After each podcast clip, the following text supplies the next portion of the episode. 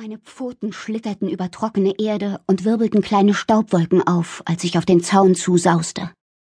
Dicht davor schlug ich einen Haken und schlüpfte unter das morsche Totholz. Mein Verfolger kam immer näher.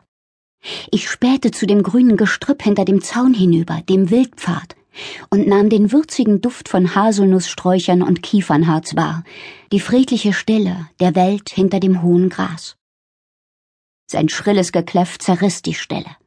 Panik erfasste mich, und ich zwängte mich durch die Lücke unter dem Zaun. Erdklumpen hefteten sich an meinen Bauch, zogen mich zurück. Mein Herzschlag donnerte in meinen Ohren.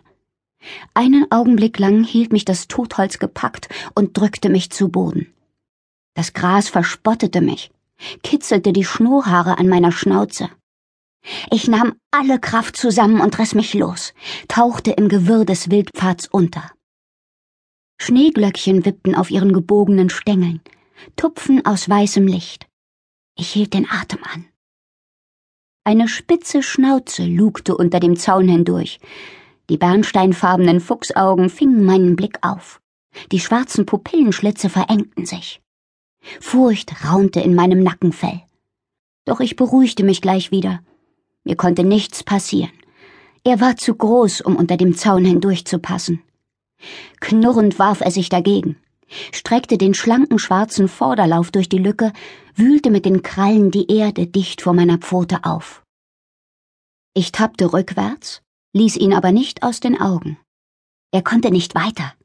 Das war ihm jetzt auch klar geworden. Der Vorderlauf wurde zurückgezogen.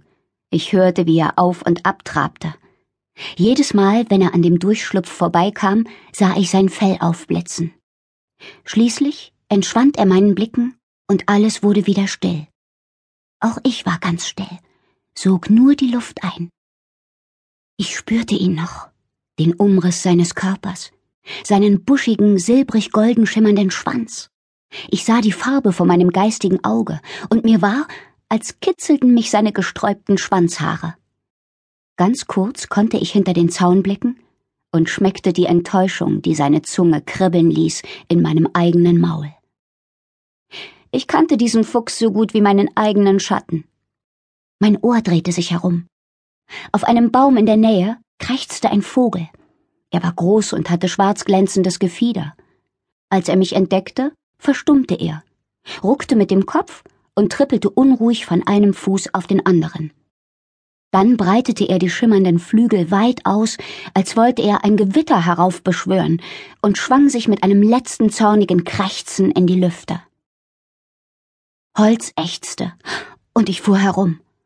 Mein Herz hämmerte wild. Er warf sich wieder gegen den Zaun. Es regnete Holzsplitter. Dann hatte er es geschafft und stand auf meiner Seite.